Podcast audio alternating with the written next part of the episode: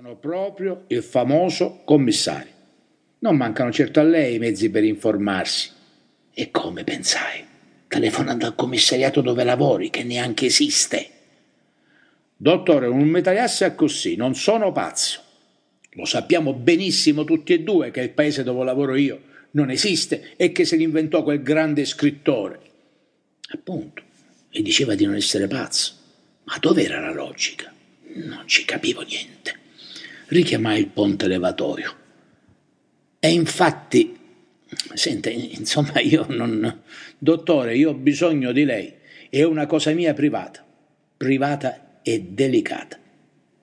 Delicata? Quanto delicata? Mi guardò in un modo serio, strano. Delicatissima. Diciamo questione di vita o di morte. Se voleva impressionarmi, c'era riuscito benissimo. E perché viene da me? Perché lei può fare finire l'incubo. Ma... ma mi scusi, ma... No, no, ha ragione. Mi scusi lei.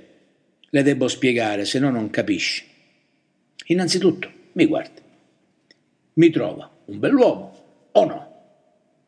Ero sempre più interdetto e cominciavo a sudare nonostante non facesse affatto caldo. Ma io non è. Non è che... Eh, eh, insomma, dottore, lo so che lei non è gay e neanche io sono gay, anche se il grande scrittore mi ha fatto fare una lunga serie di figure di merda mantenendomi casto e puro nelle situazioni più incredibili. Minchia è stato capace di farmi passare una notte con la svedese senza farmici fare niente, che ancora non ci posso credere. Ma mi risponda per favore, le sembra un bell'uomo, sì o no? Ma forse sì, forse sì. Voglio dire, per una donna, o comunque per chi è tratto dagli uomini, mi pare di sì. E meno male, ci pare di sì. Dottore, vado sullo specifico. Come sono i miei capelli? Normali, direi. E le mie gambe? Ma non lo so. Non lo sa? E lei tagliasse, così lo sa. Tagliasse qua. Si alzò in piedi e sollevò i pantaloni fin dove poté. E allora, che gliene pare? Si accalorava sempre più. Sono dritte o storte? Dritte sono, drittissime, lo rabbonì imbarazzatissimo. Diventò rosso, tirò fuori dalla tasca una serie di foto e cominciò a lanciarle a una a una sul basso tavolino fra di noi. E allora perché minchia il grande scrittore ha lasciato che in tv mi facessero senza capelli e con le gambe storte che in mezzo ci può passare un cavallo, ah? Va bene, si calmi, ha ragione, ma, ma, ma insomma uno scrittore qualche libertà se la può pure prendere, specialmente quando è famoso come lui. Famoso mi dice, qualche libertà mi dice. Il grande commissario era fuori di sé. Ma che mi va contando, dottore Barbieri? Diciamola la verità. Per quanto riguarda il famoso, ma questo famoso scrittore, senza di me, chi era?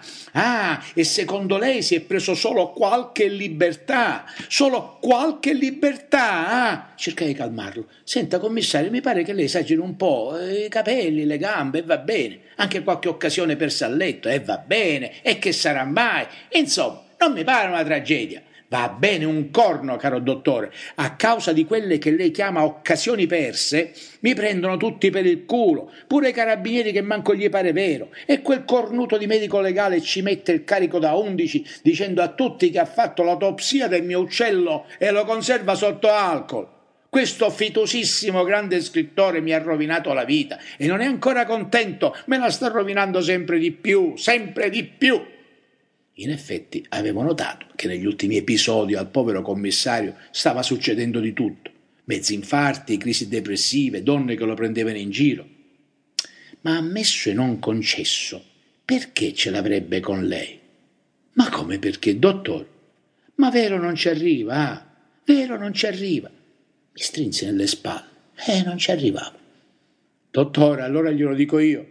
Il grande scrittore è geloso geloso, geloso come un pazzo. Ero sbalordito, geloso di lei, di un suo personaggio. Sì, dottore, ma vero non lo capisce, ah? Eppure scrive pure lei. Per carità, non mi paragonerà certo. No, non la paragono, ci mancherebbe, non sono pazzo. Senza offesa, per carità.